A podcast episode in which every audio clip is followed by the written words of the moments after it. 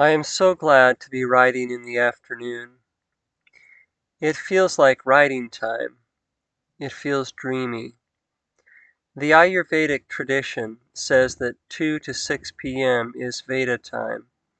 Vata is the etheric energy, the creative energy. The other Vata time is from 2 to 6 a.m. in the morning.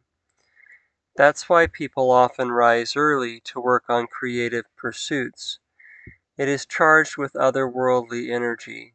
It is full of unexpected insights and movement.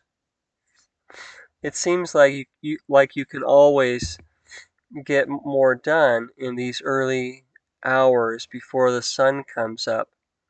Not because you're working harder, but because it comes easier.